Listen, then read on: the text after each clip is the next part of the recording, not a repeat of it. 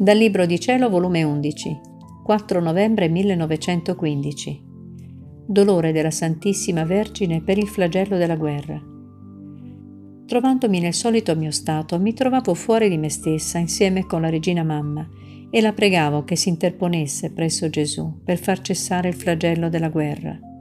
Le dicevo, Mamma mia, pietà di tante povere vittime, non vedi quanto sangue, quante membra sbranate, quanti gemiti e lacrime. Sei la mamma di Gesù, ma anche la nostra, quindi spetta a te rapacificare i figli.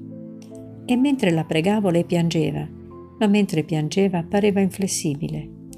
Io piangevo insieme e continuavo a pregare per la pace e la cara mamma mi ha detto, Figlia mia, la terra non è ancora purgata, i popoli sono ancora induriti e poi, se il flagello finisce, chi salverà i preti? Chi li convertirà?